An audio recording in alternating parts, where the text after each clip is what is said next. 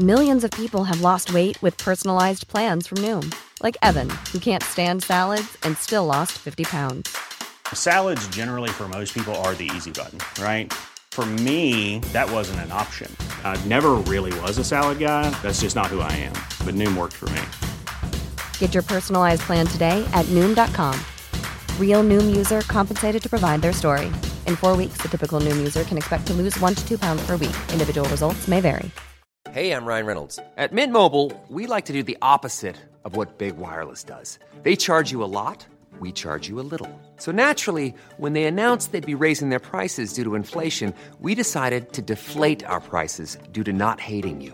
That's right. We're cutting the price of Mint Unlimited from $30 a month to just $15 a month. Give it a try at mintmobile.com slash switch. $45 upfront for three months plus taxes and fees. Promo for new customers for limited time. Unlimited more than 40 gigabytes per month. Slows. Full terms at mintmobile.com.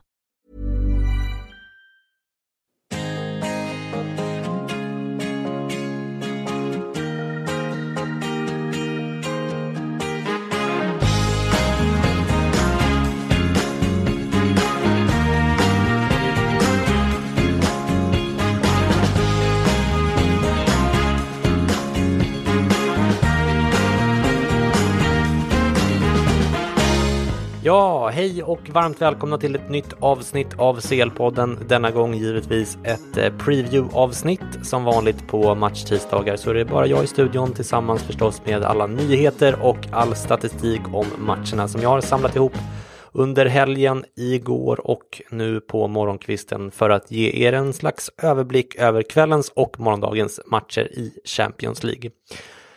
Det här är också sista previewen från studion på Roslagsgatan 19 för i år. I sista omgången är vi ju på plats i Liverpool för att se Liverpool mot Napoli på Anfield. Det kommer en eh, preview även den gången, men eh, det blir en lite mindre matig preview med kanske något sämre ljud. Jag har köpt en mobilmikrofon som vi ska försöka kalibrera tills dess. Eh, så jag hoppas att det blir okej okay ljud i varje fall.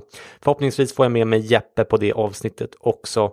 I det här avsnittet har jag i varje fall fått lite hjälp av eh, dels Kevin Bader som kommer att berätta om situationen i Bayern München, men även en ny röst i podden, nämligen Pontus Weinemo som jag fick eh, byta ett par ord med igår eftermiddag inför matchen mellan PSG och Liverpool.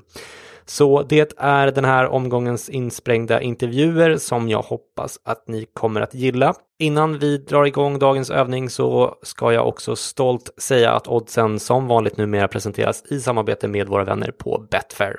Med det sagt så, mm, ja, då kör vi igång helt enkelt. Ikväll spelar grupp E till H och i grupp E möter AIK Aten Ajax i den tidiga 18.55 matchen medan Bayern möter Benfica senare på kvällen vid 9. Både Ajax och Bayern är hyfsat klara i gruppen redan med Benfica på 4 poäng på tredje plats mot Ajax 8 och Bayerns 10. Vi börjar med den tidiga matchen som går i den grekiska huvudstaden där AIK tar emot Ajax. AIK har 0 poäng och måste ta in en poäng på Benfica i den här matchen för att kunna gå om portugiserna i kampen om Europa League-platsen. För Ajax del innebär vinst här eller att Benfica inte vinner mot Bayern att eh, Ajax är vidare till slutspel i CL för första gången på 13 år. Det eh, sätter det här nya Ajax-laget i perspektiv tycker jag eftersom Ajax traditionellt sett har varit en, något av en stormakt eh, i Europa. Ajax har plusstatistik mot Benfica över två matcher, därför räcker det alltså inte för Benfica att eh, ta en poäng ikväll. AIK får i varje fall tillbaka Livaja och Helder Lopez efter deras avstängningar. Lopez är dock skadad i den här matchen. Ajax däremot har Tagliafico avstängd medan Van de Beek är ett gult kort från avstängning i nästa match. Förutom Lopez är Klonaridis och Oikonomo tveksamma till start för AIK. I Ajax är Bandé, Veltman och Ziyech skadade. Detta ger förväntade startelvor med Barkas i mål för AIK, Bakakis, Chigrinski, Lampropoulos och Hult i backlinjen, Chimoes, Galanopoulos och Gallo på mittfältet och sen Mantalos och Boye bakom eh, Livaja på topp. Ajax med eh, Onana i mål, Masraoui, Delicht, Wöber och Blint i backlinjen, de Jong, van de Beek och Schöne på mitten och Neres, Dolberg och Tadic som bildar ett tremanna-anfall. Formmässigt har AIK förfärlig form. Sedan eh, senaste CL-matchen har man förlorat båda sina matcher i grekiska ligan och ligger numera hela 11 poäng efter PAOK och eh, parkerar först på en femteplats där.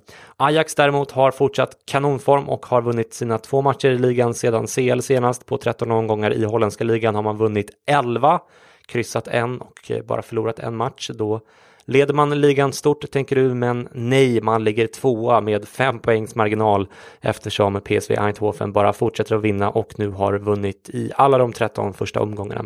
Betfair ser förstås Ajax som favoriter i den här matchen och ger 1,75 gånger riksdalerna på vinst för holländarna här. Vi går vidare. Den andra matchen här går alltså mellan Bayern München och Benfica på Allianz Arena i München. Bayern är vidare till slutspel även med ett kryss i den här matchen och har faktiskt inte förlorat mot Benfica i de senaste nio mötena lagen emellan. Man kan å andra sidan säkra förstaplatsen också om eh, man vinner samtidigt som Ajax inte gör detsamma. Dessutom ligger Bayern numera nio poäng efter Dortmund i Bundesliga så för tränare Niko Kovac skulle ett kryss i den här matchen vara ett eh, katastrofalt resultat eftersom han redan hänger väldigt löst. Och jag tänkte att vi därför ska ringa upp Kevin Bader en snabbis och stämma av läget i Bayern inför den här matchen. Take it away Kevin. Tack så mycket Christian. Ja, Bayern München är ju inte precis på topp kan man lugnt sagt säga. Man åkte på en riktig poängtapp i helgen när man spelade oavgjort mot nykomlingen Düsseldorf. Man ledde med 3-1 på hemmaplan men ändå tappade man ledningen och matchen slutade 3-3. Och detta gör ju verkligen att Niko Kovac inte alls sitter säkert i sin tränarstol i München. Man har ju nu spelat 19 matcher under Kovac, endast vunnit 12, fyra oavgjorda och tre förluster. Och det är inte godkänt för en tränare som har suttit så här kort i Bayern München. Och med tanke på målskillnaden också. Man har bara gjort 38 mål och släppt in hela 19 mål. Det är helt ofattbart. Och sen lägger man på eh, en extra faktor med att Dortmund går som tusan i ligan och leder med hela nio poäng framför Bayern München. Så börjar det snackas verkligen just nu om att Kovac kommer få lämna. För en månad sedan eh, gick ju Hunes ut och sa att han skulle försvara Kovac till sista blodsdroppen. Det har faktiskt ändrats. Eh, han var ute nu efter matchen mot Düsseldorf och sa bland annat att Kovac kommer sitta kvar på tränarposten under veckan när Bayern München möter Benfica. Men därefter ska vi ha internt eh, möte och snack. Så ja, Även gubbarna uppe i eh, den stora salen har börjat ändra sina tankar kring Niko Kovac och då har det börjat florera. Vem ska komma in? Vem ska ta över detta lag som egentligen har en enorm potential som alla vet men inte alls har kunnat leverera? Och då har det snackats om Wenger i tysk media framförallt. Och Wenger har ju varit tidigare i sambund med både Milan och Real Madrid har det ryktats om. Dock har det inte varit någon riktig tyngd i det hela, men här med Wenger och Bayern München, det kanske ligger någonting i det. I alla fall om man lyssnar på reportrarna och de tyska journalisterna.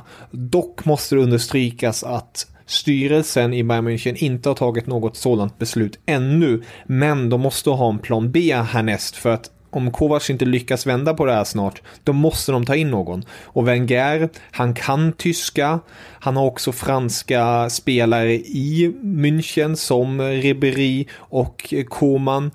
Och han har en bra relation med Bayern i sig. Han har en stor respekt för dem har han sagt tidigare i sin karriär. Och han har ju träffat på en hel del spelare och tränare från Bayern München genom åren. Så det vore ju inte det helt osannolika om Wenger skulle gå till Bayern München. Men jag skulle nog ha lite is i magen och vänta med att säga att det är klart.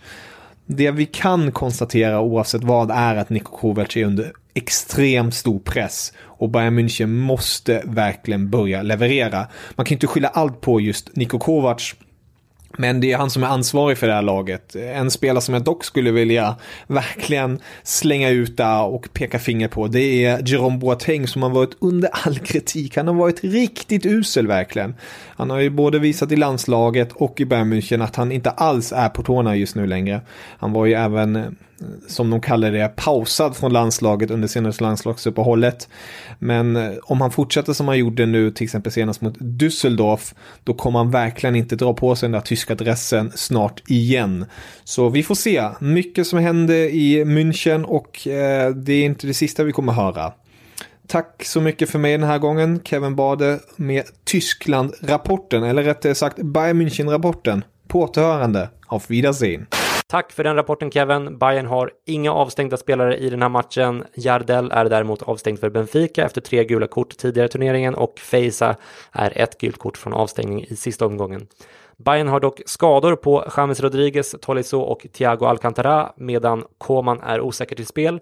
I Benfica är Salvio skadad men i övrigt fullt manskap där. De förväntade startelvorna enligt Uefa.com då. Bayern München startar med Neuer i mål, Rafinha, Syle, Boateng och Alaba i backlinjen.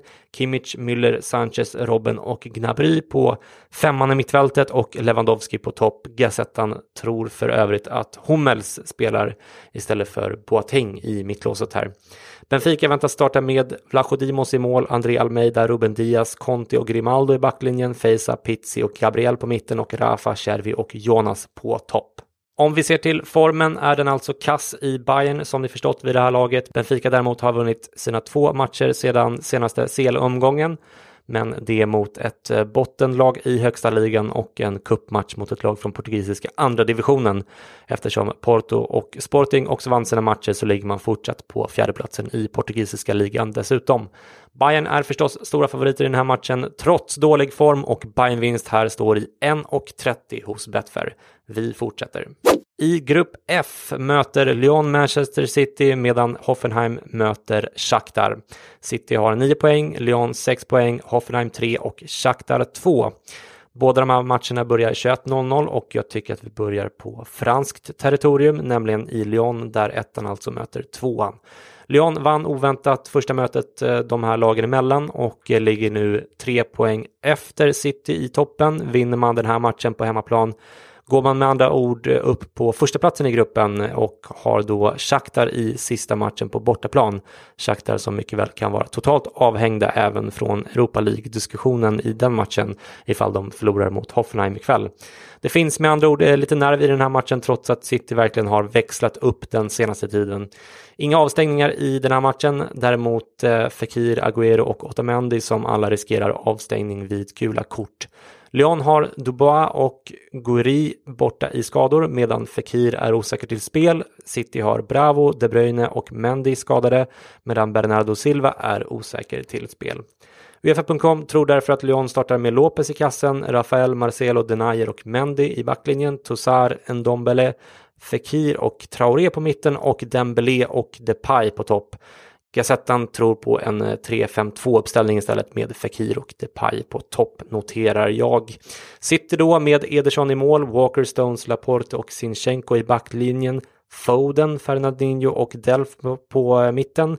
Mares, Jesus och Sané på topp. Jag skulle ta den här startelvan med en eh, rätt rejäl nypa salt.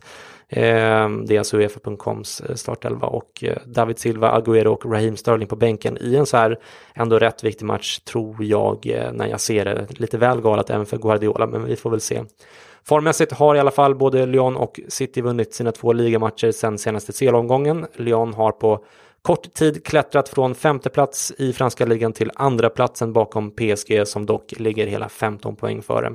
Andra platsen innebär dock direkt kvalificering till CL nästa säsong så stämningen lär vara god hos Nabil Fekir med vänner just nu. Eh, City då leder ju fortsatt Premier League och har monsterform just nu, men det känner ni förstås till redan, så vi fortsätter snabbt till oddsen där City är stora favoriter. Kanske lite väl stora favoriter för att vara på bortaplan, men visst, 1,44 gånger pengarna får man av Betfair vid vinst för Guardiolas rövarband. Vi går vidare. Den andra matchen i grupp F går mellan Hoffenheim och Shakhtar i tyska Sinsheim. Trots att inget av lagen har vunnit någon match än så har de båda faktiskt chansen att nå slutspelet. Om Hoffenheim vinner kan man fortfarande nå slutspel. Om Lyon förlorar mot City så har Hoffenheim även chansen vid kryss mot eh, Shakhtar. Eh, om Lyon kryssar mot City räcker inte kryss för Hoffenheim eftersom Lyon har fler bortamål mot Hoffenheim i deras två oavgjorda möten inbördes. Om Lyon vinner mot City så är Shakhtar ute. Om Lyon kryssar så måste Shakhtar vinna mot Hoffenheim för att ha chansen på slutspel. Och om eh, Shakhtar förlorar mot Hoffenheim, ja då slutar man sist i gruppen oavsett. I den här matchen är Hoffenheims Nuhu avstängd med tanke på hans röda kort senast. Demirbay och Grilic är båda ett kort från avstängning för Hoffenheim. Grilic är dock skadad i den här matchen och kommer inte vara avstängd i nästa omgång i vilket fall som helst av det skälet. Shakhtar har inga avstängningar eller spelare som riskerar avstängning för ackumulerade gula kort. På skadefronten ser det dystert ut för Hoffenheim som förutom avstängningen på Nuhu får klara sig utan Grilic som sagt men även Amiri, Geiger, Hybner och Rupp. I Shakhtar är Fernando, Marlos, Ordets och Rakitski borta medan Butko, Kryvtsov och Stepanenko är tveksamma. Väldigt olägligt eh, med den skadelistan för ukrainarna. Hoffenheim väntas ställa upp med Baumann i mål, Akpoguma, Vogt, Bikakcic i backlinjen. Brennet, Demirbay, Schultz, Grifo och Kramaric på mitten och Joel Linton och Belfodil på topp. Shakhtar med Pyatov i mål, Danchenko, Kocholava, Matvienko och Ismaili i backlinjen. Maikon och Stepanenko trots allt på defensivt mittfält där och, och Wellington, Nem, Allan Patrick och Tyson på det brasilianska offensiva mittfältet som får sällskap av brassen Junior Moraes som börjar på topp, eller Kalle Moreus som jag också brukar kalla honom. Eh, Hoffenheim har en usel inledning på ligan eh, men har repat sig betänkligt där inför helgens match mot Hertha Berlin.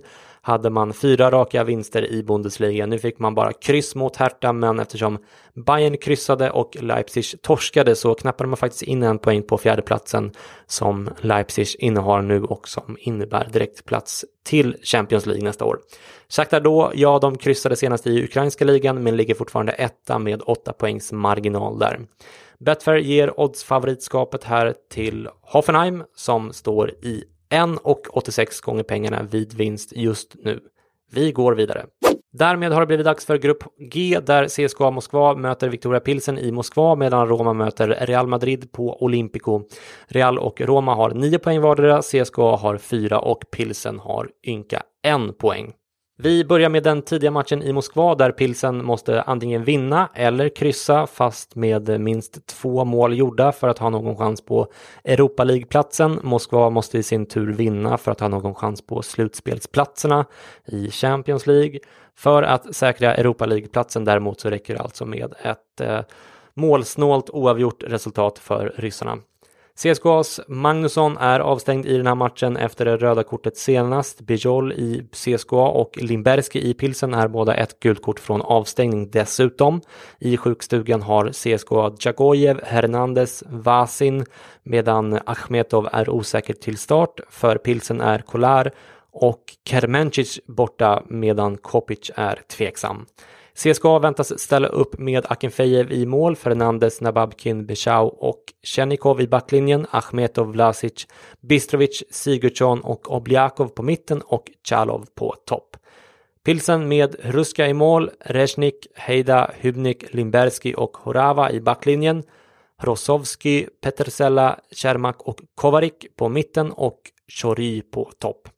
Formmässigt har CSKA vunnit sina två senaste matcher i ryska ligan, båda två med 2-0. Dels vann de faktiskt mot eh, serieledande Zenit Sankt Petersburg i näst senaste omgången, vilket var väldigt goda nyheter eftersom Zenit annars hade dragit ifrån ännu mer.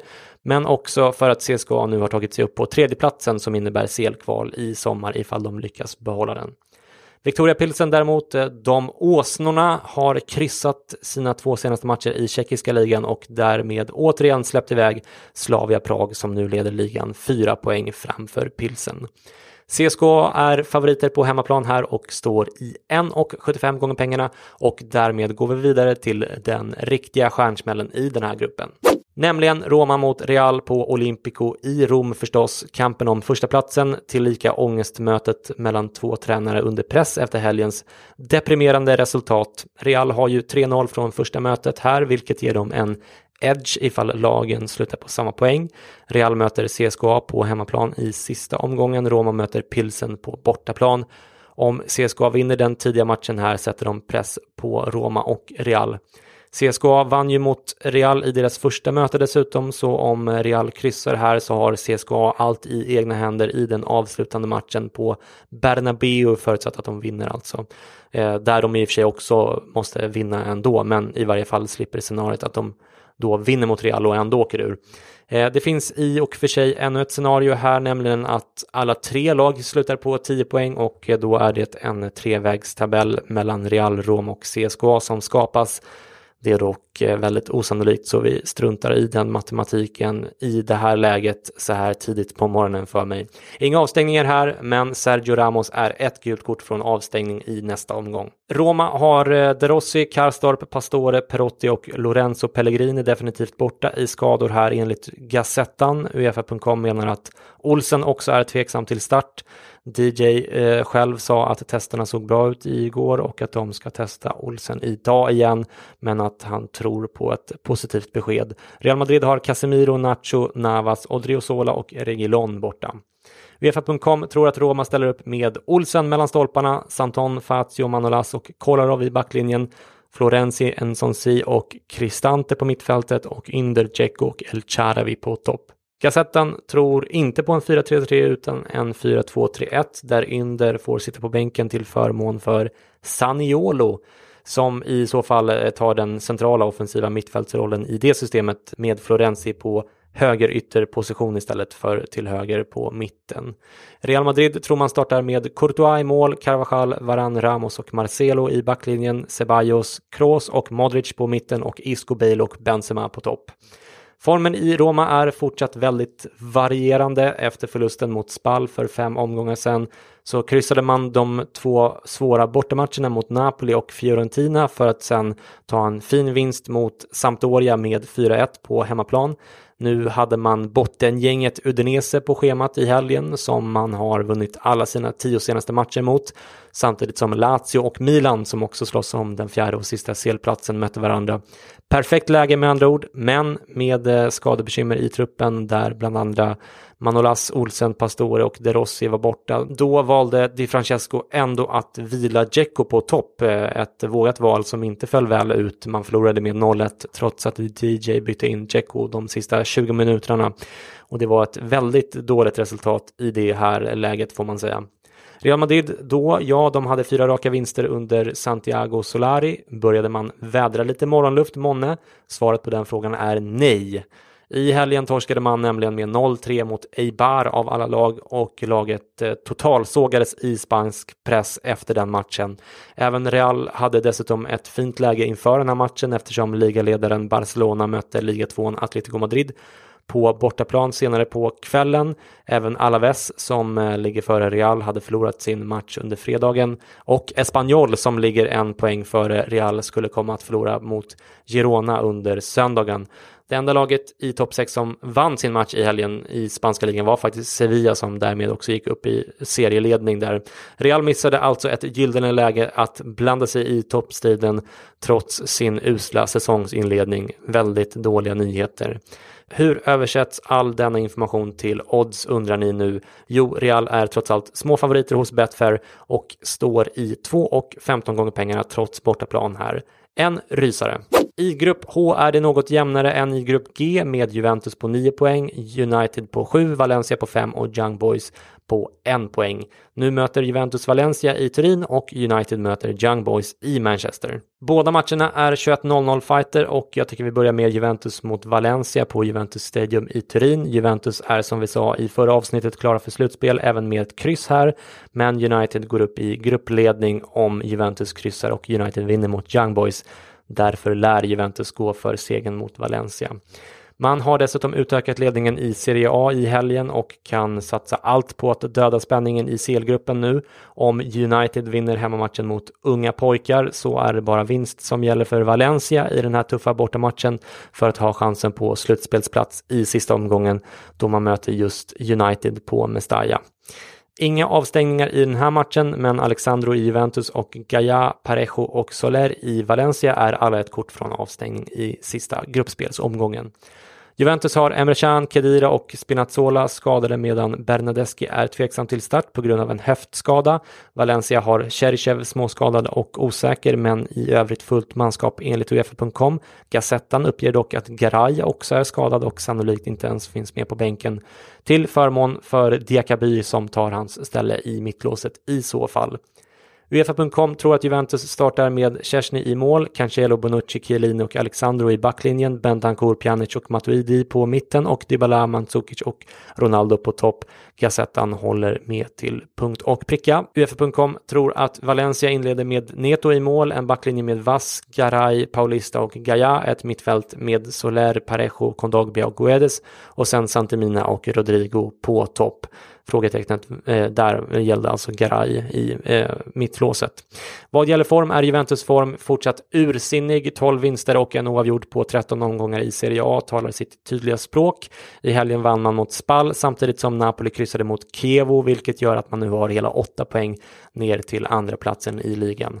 I Valencia har formen verkligen fått en knuff i rätt riktning. De har ju haft en katastrofal inledning på ligan i år, men tack vare att serien är så oerhört jämn i år så räckte det med att vinna två matcher i rad för att lämna bottenträsket och klättra upp till en tionde plats. Nu ligger man sex poäng från fjärdeplatsen och fortsatt CL-spel nästa säsong.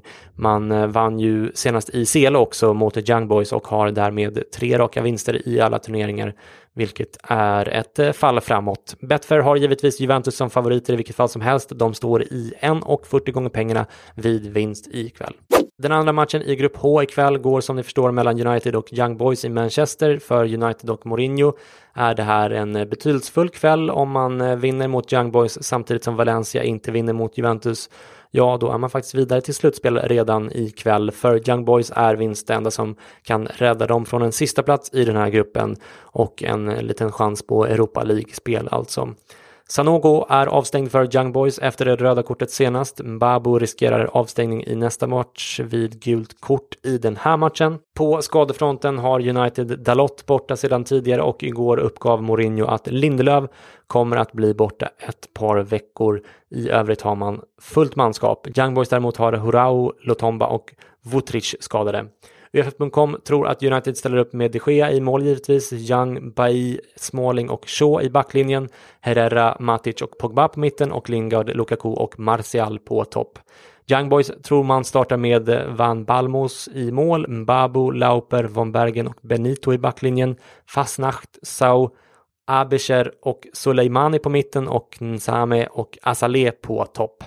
Formen i United såg ut att vara gryende här för ett tag sedan, men United är lite som Roma eller Real Madrid i år i det att de aldrig lyckas hålla i en stigande formkurva utan att göra onödiga poängtapp och bli av med den här goa framgångskänslan.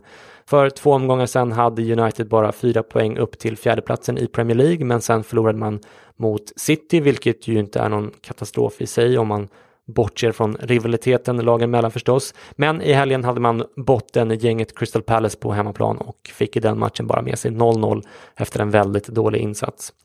Young Boys då, ja de leder förstås schweiziska ligan stort och har vunnit alla sina fyra senaste matcher där, men det är ju inte någon större värdemätare i de här sammanhangen kanske. Betfair tror hårt på Mourinhos förmåga att ta hem den här typen av matcher och ger blott 1,25 gånger pengarna på vinst för United ikväll. Därmed har det också blivit dags att lämna både Grupp H och kvällens matcher för att se fram emot ännu en dag i kärlekens tecken.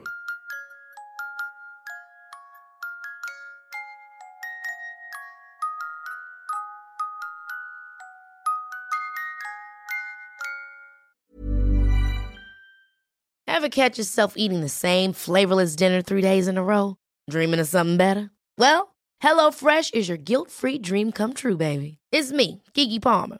Let's wake up those taste buds with hot, juicy pecan-crusted chicken or garlic butter shrimp scampi. Mm. Hello Fresh. Stop dreaming of all the delicious possibilities and dig in at HelloFresh.com. Let's get this dinner party started. Ready to pop the question? The jewelers at BlueNile.com have got sparkle down to a science with beautiful lab grown diamonds worthy of your most brilliant moments. Their lab grown diamonds are independently graded and guaranteed identical to natural diamonds, and they're ready to ship to your door. Go to Bluenile.com and use promo code LISTEN to get $50 off your purchase of $500 or more. That's code LISTEN at Bluenile.com for $50 off. Bluenile.com code LISTEN.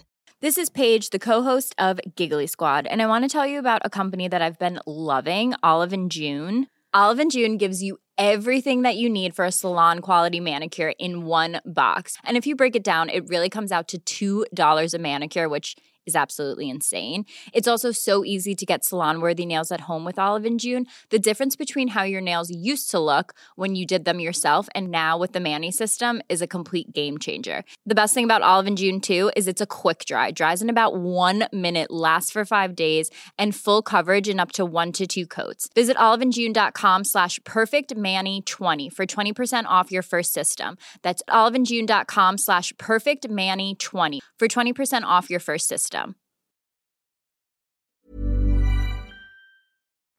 Imorgon onsdag är det ju grupp A till D vi har att se fram emot. I grupp A är det ju i princip avgjort vad gäller slutspelsplatser nu när Dortmund och Atletico står på 9 poäng vardera och möter Brygge och Monaco i de två återstående matcherna. Men kampen om den viktiga första platsen och den för all del halvviktiga Europa League-platsen fortsätter ifall jag nu ska försöka piska upp stämningen lite grann här.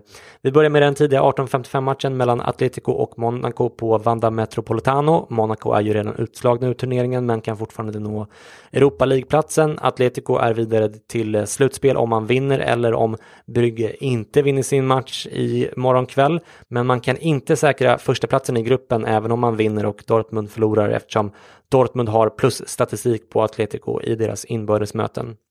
Inga avstängningar i den här matchen, däremot riskerar Jiménez, Correa och Diego Costa i Atletico avstängningar om de blir varnade här. På skadefronten har eh, Atletico Juan Fram borta medan Jiménez just och Godin är tveksamma till start. Monaco har Ahalo, Glick, Jovetic, Lopez, Pellegrid, CDB, Subasic, Touré och Traoré borta i en osannolikt lång skadelista. Atletico väntas ställa upp med eh, Oblak i mål, Arias, Savic, Hernandez och Felipe Luis i backlinjen. Koke, Saul, Rodrigo och Correa på mitten och Costa och Griezmann på topp. Gazettan har samma uppställning så när som på Korea där man tror att Thomas Lemar startar istället. Monaco startar med Benaglio i mål, Pierre Gabriel, Raji, Jemerson och Henrich i backlinjen, Golovin, Ait Benasser, Diop, Thielemans och Chadli på mitten och Falcao på topp. Formen i Atletico är klart stigande. I ligan är man obesegrade under de senaste tio matcherna. Nu i helgen var man ytterst nära att vinna över Barcelona dessutom. Där inbytte Dembélé dock kvitterade under matchens sista minuter. I CL åkte man ju på 4-0 stryk i Dortmund i tredje omgången men revanscherade sig i förra omgången då man vann med 2-0 mot Dortmund på spansk mark och eh, har segrar i de två övriga matcherna också. Eh, det stora problemet är förstås offensiven där dock Diego Costa bröt sin evighetslånga måltorka mot eh, Barcelona, vilket kan visa sig vara väldigt bra för Cholo Simeone. Atletico är också riktigt stora favoriter om vi flyttar fokus till oddsmarknaderna. Betfair ger 1 och 16 på Atletico vinst här. Nåja, vi går vidare. Till den andra matchen i Grupp A, nämligen Dortmund mot Club Brygge på Westfalen stadion. Dortmund är vidare till slutspel om man lyckas ta poäng i den här matchen och eh, man tar hem första platsen i gruppen om man vinner samtidigt som Atletico förlorar med tanke på deras plusstatistik på spanjorerna. För Club Brygge är det bara vinst som gäller för att vara kvar i turneringen och för att säkra Europa League-platsen krävs att man minst matchar Monacos resultat i den andra matchen. Inga avstängningar i den här matchen. Dortmund har Gomes, Schmelzer och Toljan på skadelistan. Även om Gomes och Toljan märkligt nog står som att de vilas bara på Uefa.com. Oklart om de är skadade på riktigt. Brygge har Gröneveld och Vossen borta medan Bonaventur, Kools, Densville, Diatta, Vlitink är eh, borta. Eh, Uefa.com tror att Dortmund börjar med Bürki i mål, Pjicek, Akanji, Sagado och Hakimi i backlinjen, Delaney, Witzel, Pulisic, Royce och Sancho på mitten och Paco Alcacer på topp. Klubb Brygge väntas ställa upp med Horvat, Densville, Mechele och Polän i backlinjen. Mata, Nakamba, Vanaken, Vormer och Ritz på mitten och Wesley och Schrivers på topp. Vad gäller form är det ett krisande och ett euforiskt lag kan man säga. Dortmund är fortsatt obesegrade 12 omgångar in i Bundesliga och har nu fyra poäng ner till tvåan Borussia Mönchengladbach och viktigast av allt, 9 poäng ner till antagonisterna Bayern München. Klubb Brygge har förlorat två och kryssat en i sina tre senaste matcher i belgiska ligan, där de ligger trea just nu. Dortmund är favoriter i den här matchen. 1,36 gånger pengarna på tysk vinst får man av Betfair och därmed stänger vi också grupp A för den här gången. Och fortsätter till grupp B, B för Barcelona som ju är det enda laget i turneringen som är helt klara redan. De möter PSV på bortaplan imorgon kväll medan Inter möter Spurs i London i den andra matchen i den här gruppen. Barcelona plockar första platsen i gruppen så länge man tar poäng och tar minst lika många poäng som Inter. Inga avstängningar i den här matchen, en skada för PSV på Thomas, annars är alla fit för holländarna. I Barca är Vermalen borta medan Rafinha, Rakitic och Roberto är tveksamma på grund av skador. Uefa.com formerar PSV med Suet i mål, Angelinho, Virgever, Schwab och Dumfries i backlinjen, Hendrix, Pereiro och Rosario på mitten och Bergvin, de Jong och självklart Hirving Lozano på topp. Barcelona har Ter Stegen i mål, Semedo, Piqué, Umtiti och Alba i backlinjen, Artur Busquets och Vidal på mitten och Coutinho, Messi och Suarez på topp. Här har Gazettan faktiskt eh, Suarez på bänken till förmån för Dembélé och eh, Rakitic på mitten istället för Artur. Formmässigt så har Barcelona sedan man fick tillbaka Messi från hans kortvariga armskada faktiskt inte vunnit i ligan. Först förlorade man mot Betis med 3-4 och nu i helgen fick man bara knappt med sig en poäng mot Atletico. Slutsatsen är förstås att man måste bänka Messi. Nej, men man har blivit av med ledningen i La Liga till Sevilla här och eh, faktiskt eh, släppt in sjätte flest mål av lagen i La Liga, så det finns skäl till oro vad det gäller lagets defensiv i alla fall. PSV ångar som sagt på i holländska ligan, men har fortfarande bara tagit en poäng i Europaspelet så här långt. Barcelona är logiskt nog stora favoriter i den här matchen. Vinst för Messi och vänner står i 1 och 53 gånger pengarna hos Betfair. Den andra matchen här är betydligt jämnare på förhand. Jag pratar förstås om en av eh, den femte gruppspelsomgångens mest rafflande matcher.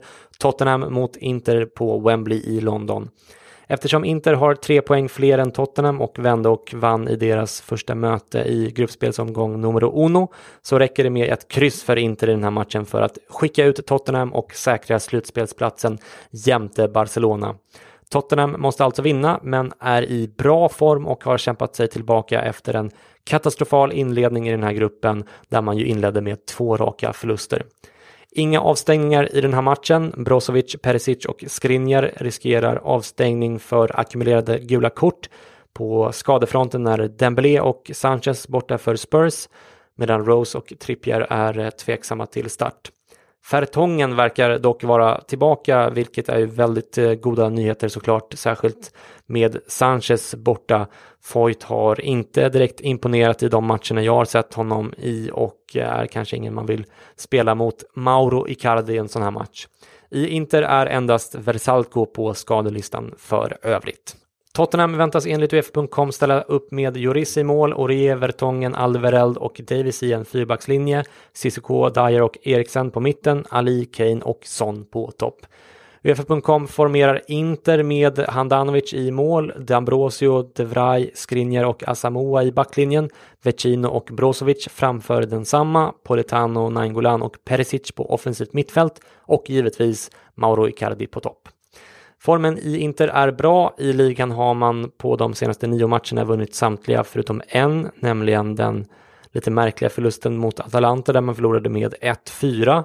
Man kryssade ju också senast i CL mot Barcelona i en match som slutade 1-1 till slut efter att Mauro Icardi kvitterat i den 87 minuten. Inter vann i helgen mot Frosinone med 3-0 samtidigt som Napoli tappade eh, poäng mot Kievo eh, där matchen slutade 0-0. Man eh, knappade alltså in två poäng i Inter på andra platsen men är fortsatt chanslösa mot Juventus som ligger etta givetvis. Tottenham har också superform just nu. Under de åtta senaste matcherna i Premier League har man vunnit sju och bara förlorat mot City knappt med 0-1. I helgen körde man faktiskt över Chelsea med hjälp av bland annat det taktiska draget att låta Dele Alli punktmarkera Jorginho, vilket tillsammans med eh, Tottenhams pressspel förstörde Chelseas rytm fullständigt i den matchen. Man vann med 3-1 till slut och ligger nu trea i Premier League med endast fem poäng upp till City och tre till Liverpool som ligger på andra platsen. Tottenham är relativt stora favoriter hos Betfair i den här matchen och står i blygsamma 1,80 gånger pengarna vid vinst. Mamma mia! Okej, därmed har det blivit dags att rikta fokuset mot Grupp C som är superjämn så här långt in i turneringen. Inget av lagen har lyckats rycka utan står på 6, 6, 5 och 4 poäng. Helt otroligt. Båda matcherna spelas tack och lov vid eh, 21.00 dessutom, men jag tycker att vi börjar med Napoli mot Röda Stjärnan i Gomorra-stan där i södra Italien. Napoli kan gå vidare till slutspel redan imorgon kväll ifall de vinner mot Röda Stjärnan samtidigt som PSG inte vinner. De kan däremot inte hugga första platsen i gruppen. Vem som tar den avgörs i sista omgången oavsett scenario under onsdagskvällens matcher. För Röda Stjärnan gäller det att inte förlora den här matchen om man vill ha chansen på avancemang även i sista gruppspelsomgången. Inga avstängningar här, men Mario Rui i Napoli och Kristicic eh, riskerar avstängning. Eh, Napoli har Kirikesh, Verdi och Jones skadade. Röda Stjärnan har Kausic, Jovanic, Savic och Stojkovic borta medan dubbla målskytten från senast Milan Pavkov är tveksam till start i den här matchen. Uefa.com tror att Napoli ställer upp med Ospina i mål, Hysaj, Albiol, Koulibaly och Mario Rui i backlinjen, Callejon, Alan Hamsik och Ruiz på mitten och Insigne och Mertens på topp. Röda Stjärnan tror man börjar med Borjan i mål, Djenek, Gobeljic, Rodic och Babic i backlinjen, Kristicic, Jovicic, Marin, Ben och Serenic på mitten och Boakie på topp. Napolis form är på det stora hela bra. Man leder gruppen här, om än väldigt knappt, och ligger fortsatt tvåa i Serie A. Man är svårslagna, men har tre kryss i CL i år och kryssade oväntat mot superjumbon Kievo i helgens ligaspel, där man i och för sig roterade en hel del. Röda Stjärnans form är också bra. Man vann ju sensationellt mot Liverpool med 2-0 senast i CL och är fortsatt obesegrade i serbiska ligan där man leder övertygande med 9 poäng till godo på tvåan. Napoli är hela den här omgångens största oddsfavoriter hos Betfair trots att Röda Stjärnan på intet sätt är uträknade ur gruppen. Förklaringen finns förmodligen i deras eh, bortaform. De har ju förlorat sina två bortamatcher i gruppen med 1-6 respektive 0-4 alltså Röda Stjärnan. Och Napoli har en hämnd att utkräva efter 0-0 matchen i Belgrad i första gruppspelsomgången. Jag hade inte vågat spela mot Napoli här, så mycket är säkert, men Napolis seger ger å andra sidan snåla 1 och 15 gånger pengarna. Vi går vidare. Till det som väl är hela omgång 5s mest nervkittlande match, nämligen drabbningen i Paris mellan PSG och Liverpool. Till min hjälp i den här matchen har jag alltså Pontus Weinemo, en av mina favoritpoddröster får jag säga, som ni känner från Kick and Rush om inte annat. Stor Liverpool-supporter som ni vet och eh, jag hade alltså den äran att få stjäla ett par minuter av honom igår eftermiddag. Så här lät det då. Då eh, säger vi hej och hjärtligt välkommen till Expressens och Kick and Rush alldeles egen Pontus Weinemo. Hur står det till? Ja, tack, tack. Eh, jo, men det står väldigt bra till vill jag ändå påstå. Även om man är lite halvt nervös inför onsdagen. Ja, men det är du väl inte ensam om bland eh, Liverpool-fans. Eh, Liverpool förlorade ju senast mot eh, Röda Stjärnan i Belgrad. Jag blev ju lite överraskad måste jag säga av att Klopp valde att rotera så mycket i den matchen, men Liverpool-fans verkar lite kluvna där ändå. Vissa tycker att han gjorde rätt som lät ett par spelare vila i den på liksom pappret lätta matchen. Vad, vad tycker du? Vilken ringhörna ställer du dig i? Mm. Med fast hand så var det väl eh, dumt. Men eh, å andra sidan så är det väl väntat att han skulle, att han skulle rotera ganska mycket. Och det är ju så det är. Det går inte att spela tusen matcher på en säsong. Man måste ju vila, i, eh, vila spelaren Och det här var väl egentligen, eh, inför så är det ju rätt match att vila i som Premier League är ändå huvudfokus eh, och kommer alltid vara det fram till någon form av slutspel och ligan är eh, borta liksom. Så egentligen så gjorde han ju rätt i det men oh, det spelar liksom ingen roll. Liverpool ska kunna ställa upp med tredje laget och ändå vinna mot Röda Stjärnan.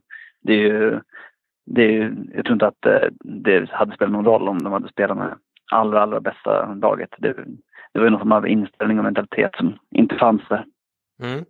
Du, eh, nu åker ju Liverpool till Paris i näst sista gruppspelsomgången och de eh, mm. något komplicerade förutsättningarna ser ut så att eh, Liverpool är vidare vid vinst mot PSG ifall inte Röda Stjärnan samtidigt vinner mot Napoli.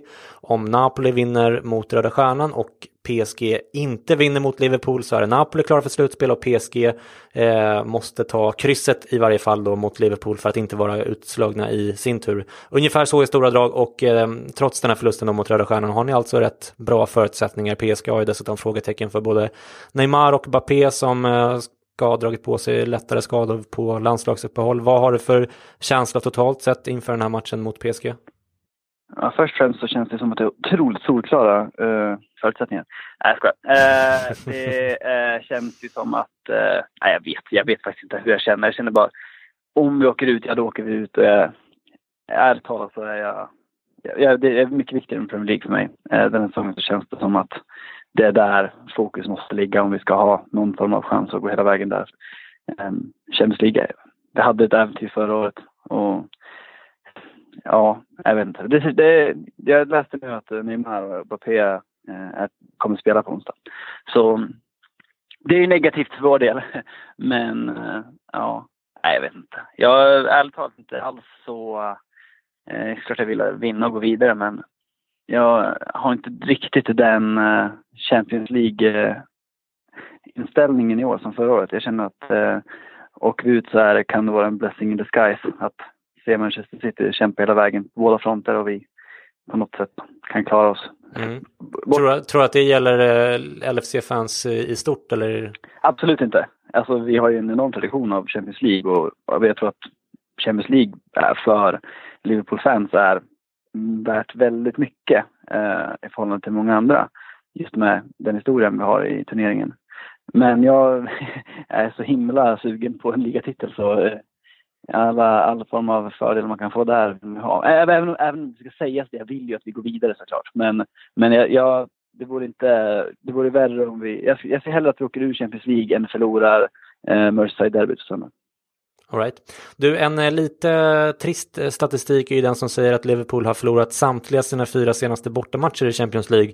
Visserligen inkluderat mm. då CL-finalen och CM-returen borta mot eh, Roma där man ju kunde förlora och ändå gå vidare och, mm. och även, mm. även, gjorde då det till slut.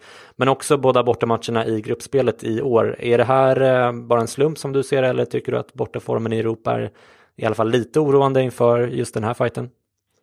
Det är lite märkligt. Vi hade ju en ganska, förra säsongen så hade vi helt, alltså ganska bra borta facit fram till Roma-matchen. Vi gjorde ju mål i varenda borta match under hela förra, eh, hela förra CL-äventyret, tror jag. Eh, och det känns ju väldigt konstigt att vi gjorde det med tanke på röstningen mot Napoli och Röda Stjärnan. Vi inte alls har gått in med den inställningen vi haft tidigare. Då hade vi ju, var vi väldigt bra borta i samtliga matcher. Eh, alltså även Roma-matchen var vi väldigt bra med tidig 2-1-ledning de gör 4-2 liksom i, på straff i slutet. Så det var inte riktigt, det var aldrig nära där egentligen. Så jag tror att det, är slump, att det är slumpen som har gjort det här, att det är på det där sättet. Och lite någon form av, ja, jag vet inte om jag kan, kan inte säga att man har underskattat Napoli, men kanske på något sätt. Den stjärnan är definitivt underskattning. Det har, där har de ju gått in och ställt ut skorna och trott att det ska räcka. Och då, då kan det bli så. Men jag tror att mot PSG kommer det finnas en annan inställning och kanske också att om man tar med sig de här de här borta, det här borta facitet och verkligen använder det som motivation till att visa att jo, vi kan visst spela bra på bortaplan. Så jag tror att det, jag, vet, jag tror att det är lättare för Liverpool att ta, få med sig någonting här än mot, mot Napoli. Mm. På eh, skadefronten verkar det som att Liverpool egentligen bara har The Ox och eh, möjligen då Lalana borta om jag har förstått saken rätt. Hur förväntar du dig att eh, Liverpool ställer upp laget? De här är ju inga eh, första elva spelare ändå, men hur, hur tror du att man kommer ställa upp till slut? Ja, nej, jag tror att man, jag tror att eh, Joe Gomez kliver in. Jag tror att Trent, eh, Alexander Arnold kliver av och vilar sin för Merseyside-derbyt. Så jag tror att eh, Joe kliver in till höger och sen så tror jag att Henderson, Milner och Wijnaldum spelar centralt mitten. Annars lika som, som, eh, som mot eh, som i helgen mot Watford. Så jag tror att det blir, den fronttrion stannar ju såklart, men Shakiri får kliva av mot, mot Milner blir det. Mm. Men du tror alltså att eh, det är Lovren då, det är inte Matip som... Eh... Ja, Lovren definitivt, just det. Exakt. Mm. Okej. Okay. Han, var väldigt, han var väldigt bra helgen så jag tror att, eh, och Klopp älskar honom mer än allt annat, typ med sina barn. Men eh, ja, eh, så jag tror, jag tror att han vill vila Trent också, för han springer så mycket på kanten. Så att jag Gomes kliver in till höger. Också bra med mer defensiv stabilitet mot, mot Neymar på den kanten. Skulle du säga att Klopp älskar Lovren mer än eh, Sebastian Mattsson älskar sina katter eller är det att ta i? Ja, det är att ta i extremt mycket. Sebastian har ett otroligt ohälsosamt förhållande till sina katter. Mm. Du, eh, sist ut då, skulle du våga tippa ett slutresultat i den här matchen då? Om du får dra till med något. Ja, jag, jag är en enorm, för, en enorm följare av Jinx-religionen. jag uh -huh. vågar egentligen inte, men ja, jag vet inte. Jag tror, jag tror att vi, jag tror vi vinner. Jag tror vi vinner med 2-1. All right. Du, eh, hälsa till eh, nämnde Sebastian och eh, för all del till Therese så hoppas jag att vi ja, får äran att ha med dig i podden snart igen. Tusen tack. Ja, men jag som ska tacka. Tack så mycket. Okej, okay, ha det bra. Ha det bra. Ciao. Vi tackar Pontus Weinemo och eh, tittar närmare på läget i lagen här. Vi har inga avstängningar i den här matchen och Neymar, Bappé och Nsoki står som tveksamma till start på Uefa.com medan endast Gomes står som halvskadad i Liverpool. Oxlade Chamberlain är ju inte med i CL-truppen och Lalana står som tveksam på Uefa.coms Fantasy Football Bank men alltså inte i eh, startuppställningarna här. Det kan i och för sig kvitta kanske. Hur som helst tror Uefa.com att PSG startar med Buffon i mål, Marquinhos, Thiago Silva och Kim Pembe i en trebackslinje, Meunier, Verratti, Di Maria och Bernat på ett eh, mycket märkligt mittfält kan jag tycka. Bappé, Cavani och Neymar på topp offensivt balanserat så det förslår i så fall. Gazettan tror på samma uppställning minus Bernat på mitten där de istället tror på Rabiot och eh, med eh, Di Maria till vänster. Liverpool tror man startar med Alisson i mål, Alexander Arnold, Lovren, Van Dijk och Robertson i backlinjen. Alltså Alexander Arnold istället för Gomes som Weinemo trodde på som ni hörde. Eh, Henderson, Vinaldum och Milner på mitten och Firmino, Mané och Salah på topp såklart. Gazettan tror att eh, Fabinho startar istället för Henderson. I övrigt tror de på samma elva här. Betfairs dom i den här matchen är i varje fall att PSG ses som små favoriter till 2 och 15 gånger pengarna medan Liverpool vinst står i 3 och 25 gånger smeten. Krysset, som jag själv tycker känns mest troligt, står i eh, 4 gånger pengarna. Nu vet ni. Sist ut imorgon onsdag är grupp D där Lokomotiv Moskva möter Galatasaray i Moskva och Porto möter Schalke i Lissabon. Porto har 10 poäng, Schalke 8, Gala har 4 och Lokomotiv 0. Vi börjar med den tidiga 18.55-matchen i Moskva. Förutsättningarna här är glasklara. Galatasaray måste vinna för att ha chansen på slutspel. Lokomotiv måste vinna för att inte hamna sist och missa chansen på Europa League-platsen. Inga avstängningar här, men Chorluka och Ignatiev i Lokomotiv och Serdar Aziz Linnes och Donk i Galatasaray riskerar alla avstängningar vid gult kort i den här fighten. På skadefronten har Lokomotiv Kolomyetsev borta medan Galatasaray har Belhanda, Emre Akbaba och Sinan Gymys borta. Uefa.com tror därför att Lokomotiv inleder med Guillerme i mål, Hävedes, Kverkvelia, Chorluka och Rybus i backlinjen, Denisov, Krychowiak, Fernandes och tvillingarna Miranchuk på mitten samt Smolov på topp. Galatasaray tippar man att de börjar med Muslera i mål, Mariano Serdar Aziz, Ozan Kabak och Nagatomo i backlinjen, Fernando Donk och Ndiaye på mitten och Feguli, Derdijuk och Rodriguez på topp. Lokomotivs form var bra i ryska ligan tills för två omgångar sedan när man först eh, kryssade mot Rubin Kazan och nu senast dessutom torskade mot Ural. Därmed har man rasat från andra till fjärde plats i ryska ligan och ligger numera alltså utanför CL-platserna i topp tre där. Galatasaray inledde ju gruppspelet med en 3-0-vinst mot eh, just Lokomotiv och allting såg så bra ut där och då. I de tre matcherna sedan dess har man dock eh, tagit endast en poäng och inte gjort ett enda mål dessutom. I ligan har man den senaste tiden tappat inte bara ligaledningen utan även andra platsen med blott en vinst på de senaste fem fighterna där. Man ligger trea just nu, tre poäng bakom Basak Shehir. Trots att Lokomotiv är utslagna ur CL redan är man knappa favoriter att vinna den här matchen. Betfair ger nämligen 2,45 gånger pengarna på ryssarna och 3,20 gånger pengarna på turkarna. Sist ut i denna preview är den sena matchen i grupp D, nämligen Porto mot Schalke 04. Porto är vidare till slutspel om man får minst oavgjort här eller om Galatasaray inte vinner mot Lokomotiv. Och eh, vinner Porto mot Schalke tar man även första platsen i gruppen. Schalke å sin sida är vidare om de vinner eller ifall Galatasaray inte vinner i Moskva. Om Moskva tar poäng i den tidiga matchen är alltså båda lagen vidare här innan den här matchen ens startat och då gäller den bara vem som tar första platsen i gruppen. Inga avstängningar här, men Otavio, Eder, Melitao och Corona i Porto riskerar avstängningar ifall de blir varnade. På skadefronten har Porto Abubakar fortsatt knäskadad medan Schalke saknar Mbolo, Toiset och Ot samt har McKennie småskadad och därmed osäker till start här. Uefa.com tror att Porto inleder med Casillas i mål, Maxi, Felipe Militao och Alex Tejes i backlinjen, Herrera Danilo och Oliver på mitten och Brahimi, Otavio och målsprutan Marega på topp. Schalke däremot tror man börjar med Färman i mål, Stamboli, Naldo och Nastasic i backlinjen, Caligiuri, Mascarell, Köpf, Bentaleb och Harit på mitten och Burkstaller och Skrzybski på topp. Formmässigt har Porto otroligt fin form. Man har åtta raka vinster i kuppen, CL och ligan totalt sett, varav man har hållit nollan i fem av de matcherna. Imponerande. Schalke har bättrat formen efter den usla inledningen på Bundesliga men är fortsatt ett bottenlag trots att man vann i helgen mot ett annat bottenlag, nämligen Nürnberg. Man har i varje fall fyra poäng ner till kvalplatsen, vilket är goda nyheter för Schalke. Betfair ser i vilket fall som helst ett Porto i superform som favoriter här. Portugisisk vinst står nämligen i 1,85 gånger pistolerna. Ja, och därmed har vi tagit oss igenom alla matcher i den här previewen. Återstår gör bara att ta en liten titt på fantasy fotbollläget för er som är intresserade av det. Vi har ju en turnering som heter CL-podden Cup på ff.com som för all del är gratis att joina om ni vill. Men om ni inte är intresserade är det här ett bra tillfälle att droppa av från podden och i så fall önskar jag er en trevlig CL-omgång.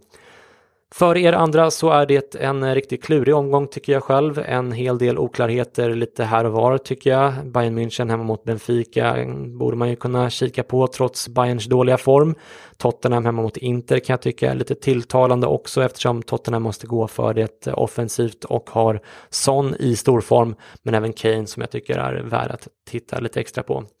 Dortmund är ju ständigt underskattade på något sätt och möter Klubb Brygge hemma. Royce och Sancho känns som bra drag där. Alcacer kan ju inte sluta göra mål heller men får ju oftast hoppa in och det känns alltid lite riskabelt med sådana spelare. Achraf Hakimi på vänsterbacken känns också som ett bra alternativ tycker jag nog. Porto hemma mot Schalke tycker jag känns rätt okej okay också, i varje fall offensivt i form av till exempel Marega, särskilt med tanke på att eh, Abubakar fortfarande är skadad. Lite varningens finger för Alexander Arnold och Joe Gomez i Liverpool eftersom Klopp roterar en del där och eh, varningssignaler är också utfärdade som vanligt på Citys hela lag eftersom Guardiola är så himla svår att läsa i hans laguttagningar. Robertson i Liverpool tycker jag känns fortsatt bra dock. Håll lite koll på Robin Olsen-situationen också för er som har honom i kassen, som jag har. Jag vet inte riktigt hur allvarlig den här skadan är, även om det väl är ganska stor favorit på att han startar mot Real Madrid. Alright, med det sagt har vi kommit till vägs ände för den här gången. Fortsätt ställa era frågor på iTunes ifall ni vill få dem upplästa och besvarade i podden. Snacka med oss på Twitter också där vi heter CL-podden i ett ord.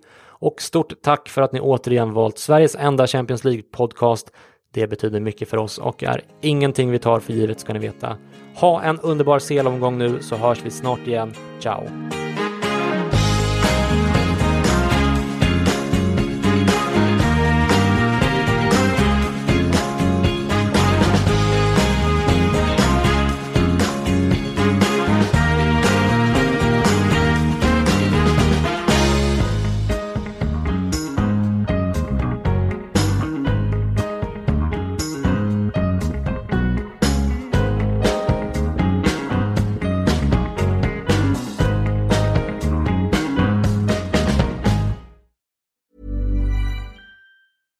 Catch yourself eating the same flavorless dinner three days in a row? Dreaming of something better? Well, HelloFresh is your guilt-free dream come true, baby. It's me, Gigi Palmer. Let's wake up those taste buds with hot, juicy pecan-crusted chicken or garlic butter shrimp scampi. Mm. Hello Fresh. Stop dreaming of all the delicious possibilities and dig in at HelloFresh.com. Let's get this dinner party started.